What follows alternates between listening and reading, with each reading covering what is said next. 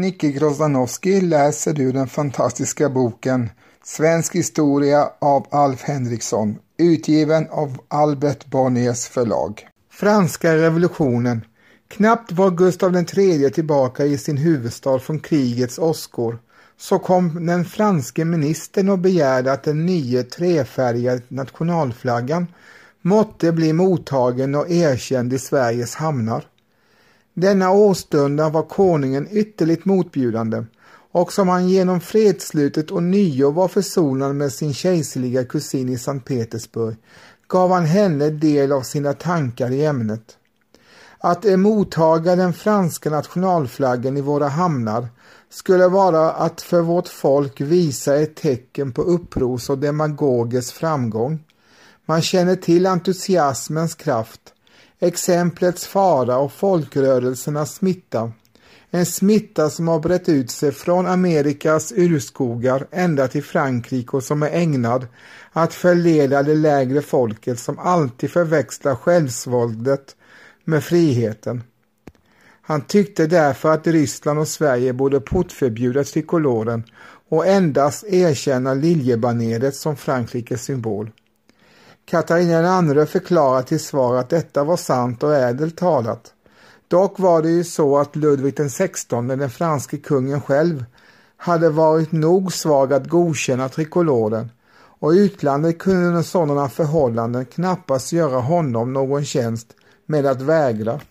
Intensivare än Gustav III levde nog ingen av Europas monarker med i den stora revolutionen som obenhörligen rullade vidare i Frankrike under hans sista år.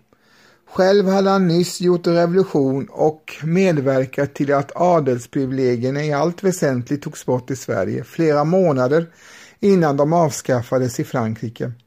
Men frihet, jämlikhet och broderskap var förvisso inte hans paroller och bättre än de flesta insåg han att revolutionens idéer var farliga för kungamakten långt utanför Frankrikes gränser. Medan det ryska kriget ännu pågick lekte han med planer på en gemensam militär aktion av alla Europas furstar och monarker och drömde om att en vacker dag få göra ett bejublat intåg i Paris och återinsätta det franska kungaparet i dess maktställning. Därmed förvärvade sig dess eviga tacksamhet.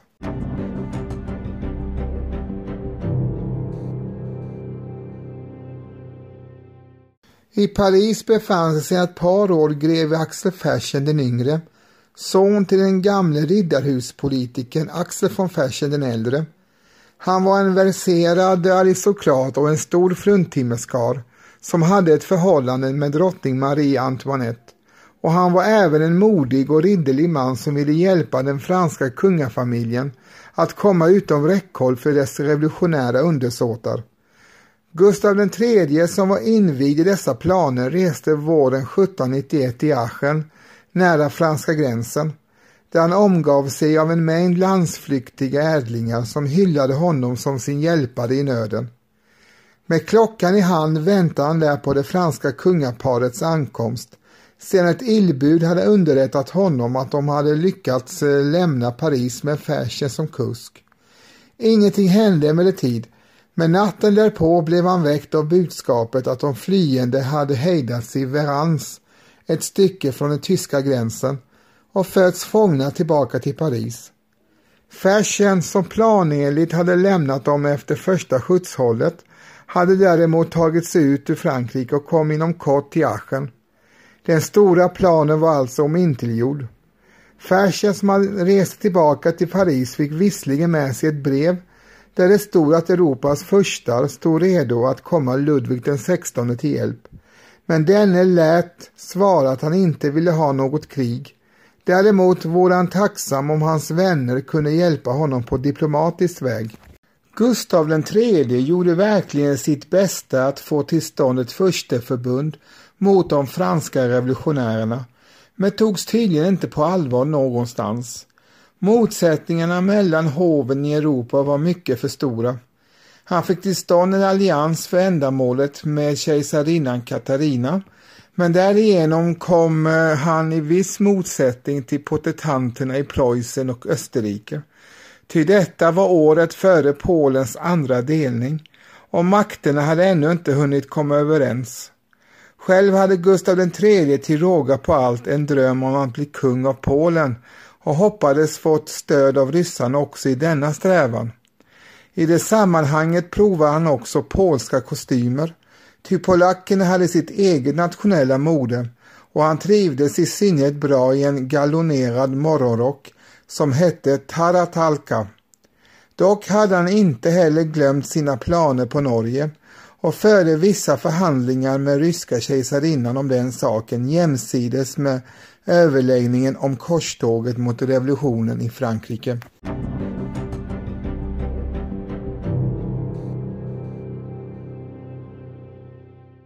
Franska revolutionens idé och stämningar hade emellertid redan funnit vägen till Gustav IIIs egen huvudstad. Redan den amerikanska oavhängningsförklaringen med dess tal om de mänskliga rättigheterna och alla människors medfödda jämlikhet hade vunnit starkt anklang i upplysta kretsar. Och Benjamin Franklin som företrädde sitt revolutionära unga land i Europa var en avgudad person i de gustavianska diktaturens tid på svenska herrgårdar där man nu satte upp hans nyuppfunna åskledare och upphörde att böja sig i skräck och vördnad inför mullret från ovan. Om människans naturliga rättigheter handlar också den franska konstitutionen av 1791 som högtidligen fastslog att dessa vore frihet, personlig säkerhet, äganderätt och rätt till motvärn mot förtryck. Allt samman saker som kunde sägas vara kränkta i Sverige. En kunglig förordning förbjöd inom kort alla svenska tidningar och tidskrifter att meddela några som helst nyheter om den franska revolutionen. De publikationer som klarade sig från indragning blev därefter helt och hållet litterära. Framförallt gäller allt detta om Stockholms-Posten som dittills med stor förtjusning hade följt händelsernas gång i Paris, men nu nödgades fylla sina spalter med sedermera så berömd polemik om poesi mellan Källgren, Leopold och Torild. Vissa skriverier om de mänskliga rättigheterna hade i alla fall hunnit spridas före förbudet och en och annan utländsk tidning letade sig också in i landet till intresserade adliga kretsar där frihetsvärmeriet och jämlikhetsiven florerade innan skräckväldet mot aristokratin hade börjat än i revolutionens Frankrike. Det hördes säkert mycket retorik i de kretsarna om de mänskliga rättigheterna till motstånd mot förtryck, vilket kan förklara att rykten om stämplingar mot Gustav IIIs liv tycks ha surrat i Stockholm nästan oavbrutet under dessa år.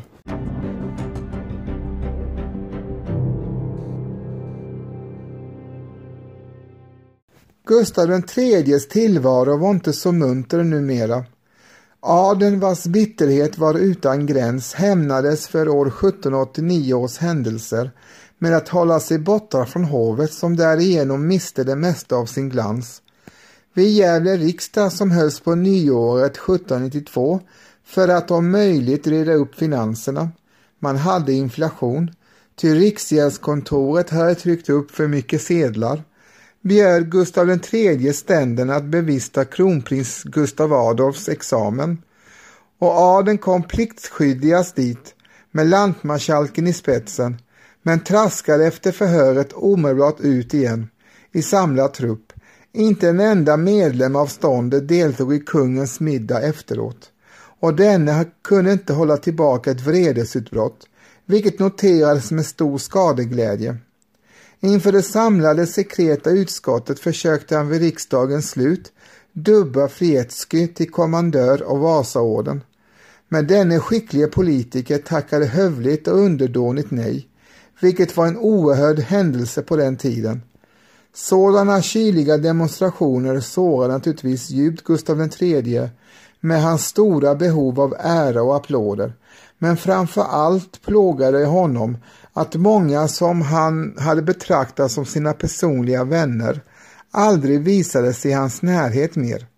Han hade också tröttnat på sina ungdomsnöjen naturligt nog. Armfelt, som stod honom närmast av alla vid denna tid, säger sig inte kunna minnas att han efter kriget hade någon samtal med konungen om annat än allvarliga ting och de skämt och infall som möjligen blandades in liknade snarast citat och hade ingenting att göra med gott lynne. Han arbetade också rastlöst och tillbragte numera halva veckorna på Haga med sina närmaste medarbetare, ostörd av hovliv, representation och spektakel.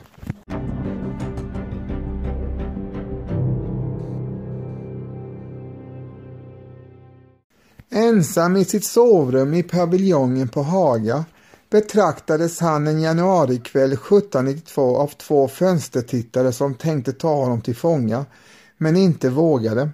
De hette Claes Horn och Jakob Ankarström och några dagar senare kom de i kontakt med en annan ung aristokrat som delade deras åsikter. Hans namn var Adolf Ribbing. Dessa tre träffades ett par gånger hos Horn på Huvudsta gård och planerade tyrannmord som saken på tidens revolutionära jargong alltid kallades. De ämnade således skjuta konungen, avskaffa enväldet och införa en ny författning.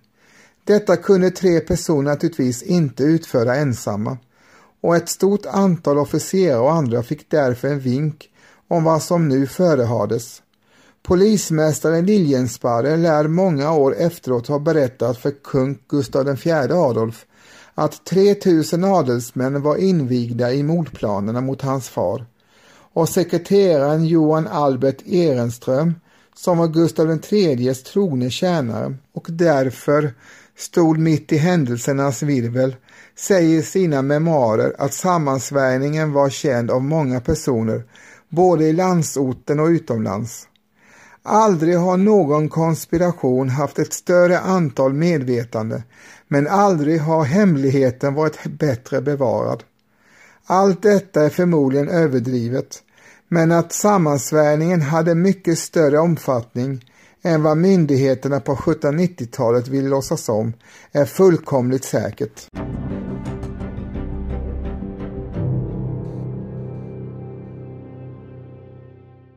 Maskeradmordet den 16 mars 1792 som var en fredag var det stort slätparti på Brunnsviken nedanför Haga. Och kungen var ute och tittade på kortegen där nästan hela den politiska oppositionen åkte, påstår Armfelt. På morgonen samma dag hade han nödgats sätta sig in i en trist angelägenhet. I det att hovstallmästare Munk, hans gamle förtrogne som han överhopat med höga ämbeten och gjort till både greve och serafimeriddare, hade befunnit sig skyldig till falsk mynteri. Han hade för egen räkning, men i kungens namn, förmått några personer som under kriget hade tillverkat falska ryska sedlar åt kungen att även förfalska ett slags militära penningsanvisningar som kallades fannahjälmare. På eftermiddagen får konungen på dystert lynne in till Stockholm och begav sig till operan där det skulle bli maskerad på kvällen. Han superade i operahuset med några herrar av sin uppvaktning och mottog vid bordet ett anonymt brev som varnade honom för att besöka maskeradbalen. Men han var van vid den sortens brev och fäste inget större avseende vid detta. Efter supén gick han in i sin loge vid avantscenen, tittade ner i salen och lät sig betraktas av de maskerade figurerna där nere. Han gick därefter tillbaka till sina rum, tog på sig sin mask och sin domino och begav sig ner i salen. En maskerad skara omringade honom där och någon i skaran hälsade honom med orden Bonjour, beau masque. Goddag, vackra mask. I nästa ögonblick avlossades från mycket nära håll ett pistolskott som träffade honom bakifrån ovanför vänstra höften. Han föll dock icke, skrek inte ens, utan yttrade bara till baron von Essen som följde honom. Jesus blessé, jag är sårad. Baronen hjälpte honom tillbaka till hans rum men hade sinnesnärvaro nog att också ge order om att dörrarna skulle stängas och ingen tillåtas att lämna huset. De sammansvurna ropade ”Elden är lös! Elden är lös!” och rusade mot dörrarna, men någon panik uppstod inte. En trupp soldater från högvakten anlände snabbt och slog ring kring publiken i salen med blanka bajonetter och än snabbare anlände polismästare Liljensparre som slog sig ner vid ett bord mitt i salen. Det gavs order om allmän demaskering varefter alla de eh, närvarande fick defilera förbi Liljensparre och ge upp sitt namn. Två pistoler och en skarpslipad kniv hittades genast på golvet och lades på polismästarens bord.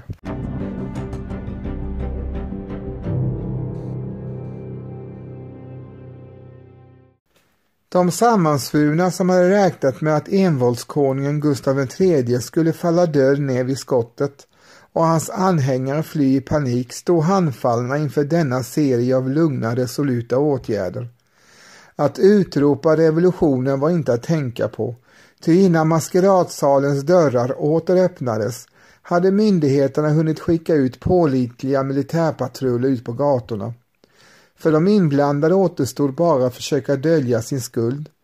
Maskeradpubliken som huvudsakligen visade sig bestå av enkelt folk, bordbetjänter, drängar, sjöfolk med mera dylikt, skriver Horschild, trodde att attentatsmannen måste ha varit någon av franska nationalförsamlingens utskickade och kungen själv var av samma åsikt och skickade Armfelt att undersöka om inte en viss fransk skådespelare hade varit med på maskeraden.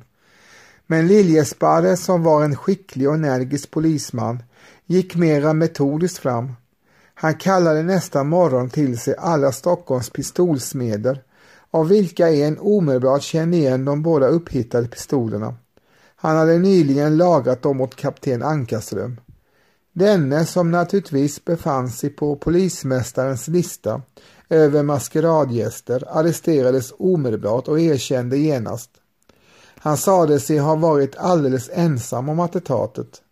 Men greve Horns överrock hittades i hans rum och därmed var också denne misstänkt. Liljensparre hade emellertid ännu ett spår att följa, nämligen det anonyma varningsbrev som kungen hade fått. Sedan han hade fått tag i den person som hade lämnat in den på operan kunde han snart arrestera en överstelöjtnant Liljehorn såsom brevskrivaren och denne var mindre heroisk än Ankarström och skyllde ifrån sig på den ena och på den andra. Han sade sig ha lockats in i sammansvärjning av Adolf Ribbing och general Peklin. Den ena namnet gav sedan det andra så att polisen under de följande dagarna kunde arrestera ett trettiotal personer idel välfrejdade ämbetsmän och, och officerare. En av de få som omedelbart bekände utan att försöka svänga sig var den unga artillerilöjtnanten och poeten Karl Fredrik Ehrensvärd. En baron Bjelke tog gift när han kallades till förhör och skickades sedan efter hovpredikanten Lenberg med begäran om sakramentet. Men eftersom han i sin bikt inte ville röja sina medkonspiratörer ansåg sig hovpredikanten inte kunna villfara hans önskan. Såsom brottsling och självspilling blev han i sinom tid begravd på galgbacken vid Skanstull. En audiotör, Örn, som hängde sig i arresten, rönte samma öde.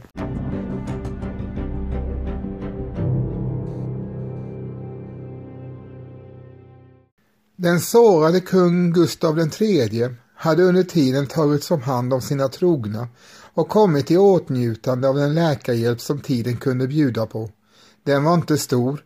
Ankarströms pistol hade varit laddad med två kulor, några hagel och några spiknubbar, men läkarna fick ut endast ett par av de sistnämnda och kungen dog efter ett par veckor av sina sår. Om hans heroism under denna lidandets tid finns många vittnesbörd om, också av personer som annars inte talar väl om honom. Det finns inget tvivel om att han spelade sin roll sublimt. Egentligen var han ingen modig man, säger Armfelt och som kände honom väl.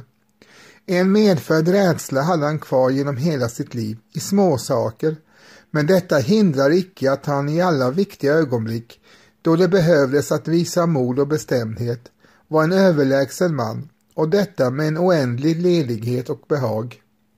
Efter skottet på operan omgavs han omedelbart av en mängd dignitärer inklusive hela diplomatiska kåren.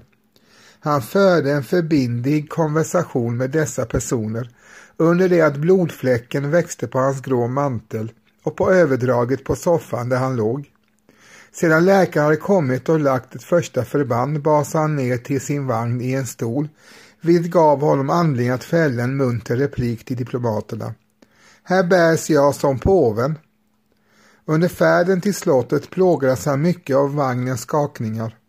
Men när man kom fram till slottstrappan skyndade han sig att anlägga en lugn och glad uppsyn, vinkade åt folkmassan som stod packad kring ekipaget och talade nådigt till en var som kom i hans närhet.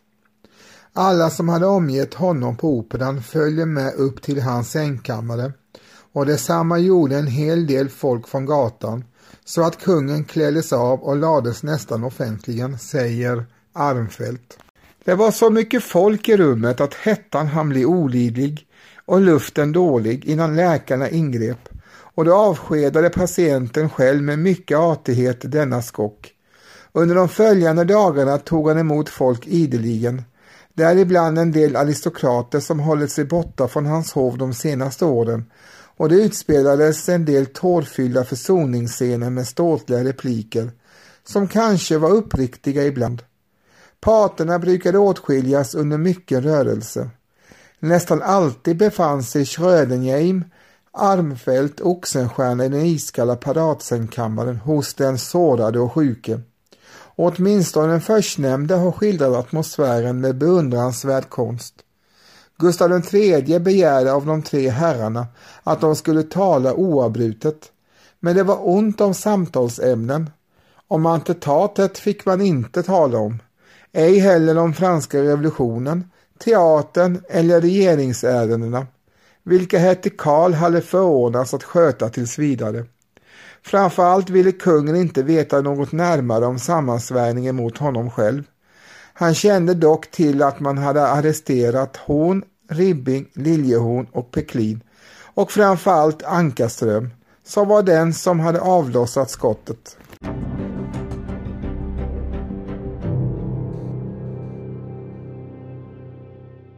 Den 29 mars 1792 slutade Gustav III sin livsgärning på denna jord. Då var han 46 år gammal och med hans bortgång förändrades plötsligen mycket i Sverige. Redan hans egen bisättning fick umbära den välrepeterade, osvikligt majestätiska stil som hade kännetecknat alla hans livstidsceremonier. Locket till hans kista visade sig vara för litet och gick inte att skruva fast. På vägen ut för slottstrapporna var det nära att man hade tappat både locket och liket och hela högtidligen stördes av oavsedda pauser, buller och oreda. Den opraktiske poeten Johan Gabriel Oxenstierna, som nyss hade utnämnts till riksmarskalk och alltså bar ansvaret för arrangemangen, försökte reparera skadan genom att göra själva begravningen desto stämningsfullare. Riddarholmskyrkan, berättar Gudmund Göran Adelbeth utan ironi, föreställer en mörk lund av cypresser, vares gravvårdar vore uppresta över en del av Sveriges största konungar. Längst fram i koret visades en ättehög på vars spets syntes konung Gustav IIIs byst och Sverige såsom en kvinna vid densamma gråtande. På fyra runstenar däromkring vore konungens förnämsta händelser och gärningar upptecknade och rostrala kolonner tjänte att uppehålla lamporna till eklereringen. Dessa teatraliska anordningar, så helt i Gustav IIIs anda, slog dock icke an på den som kände honom bäst och sörjde honom mest, Gustav Maurits Armfelt.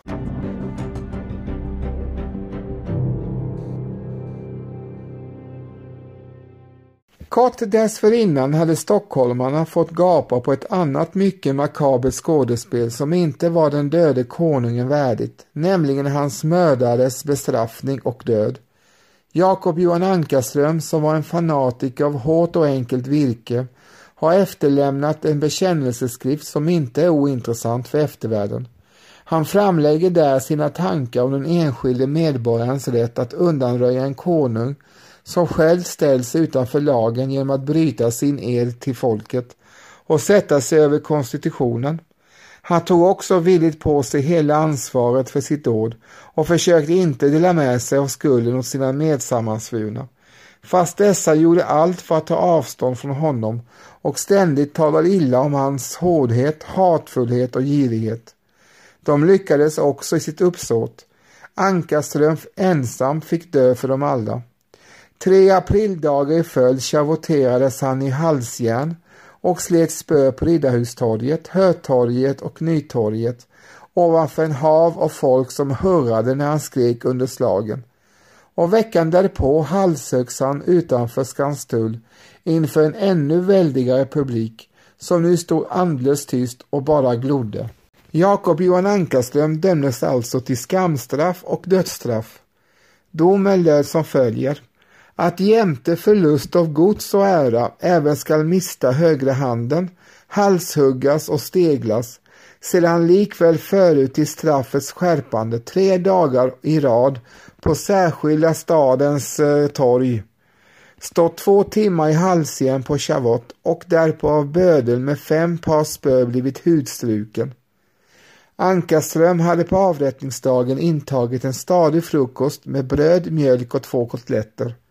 Han hade uppenbarligen försonats med tanken på att avsluta jordelivet och i vetskap om att hans barns framtid inte var hotad kunde han utan vidare bekymmer acceptera detta öde. På vägen mot torget hade han hälsat upp mot fönstren där han såg folk han kände. Dagen var vacker och solig men något blåsigt och Ankarströms långa hår fladdrade i vinden då han spänsligt hoppade ur vagnen vid avrättningsplatsen. Efter att ha hudflängts, det vill säga piskats i tre dagar på tre av Stockholms torg, avrättades han genom halshuggning och stegling. Hatet mot Ankarström var så stort att allmänheten samlade in pengar för att ge till piskaren för att denne skulle slå ännu hårdare. Rackarens dräng som hämtats från Södertälje utförde spöslitningen med yttersta stränghet. Skarprättaren som utförde halshuggningen hette Jonas Bergman och skådespelet utspelade sig på Galgbacken utanför Skanstull. Och Ankarströms släkting Karl Kristoffer Görvel den äldre skriver följande.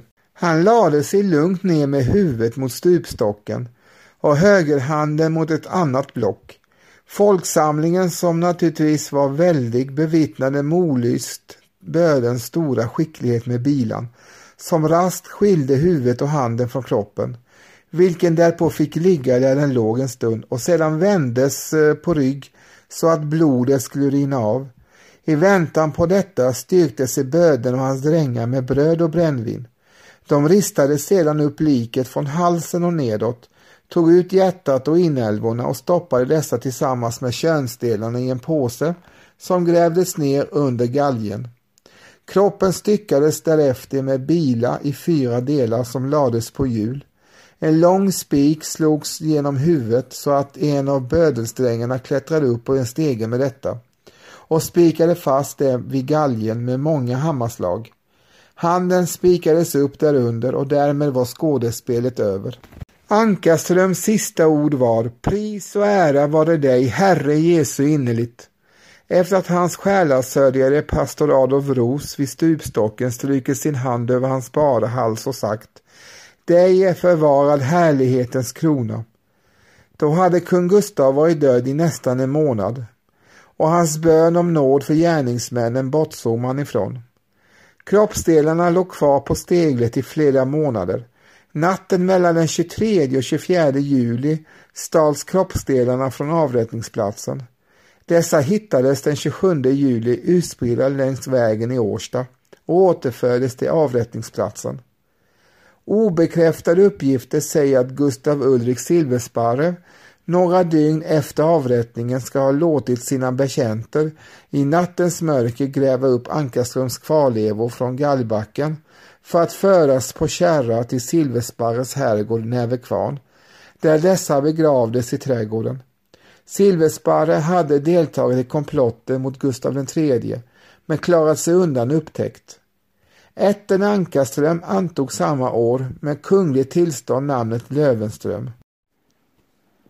Ni har precis hört mig, Nicke Grozanowski, läsa ett stycke ur den fantastiska boken Svensk historia som är skriven av Alf Henriksson och utgiven av eh, Albert Bonniers förlag.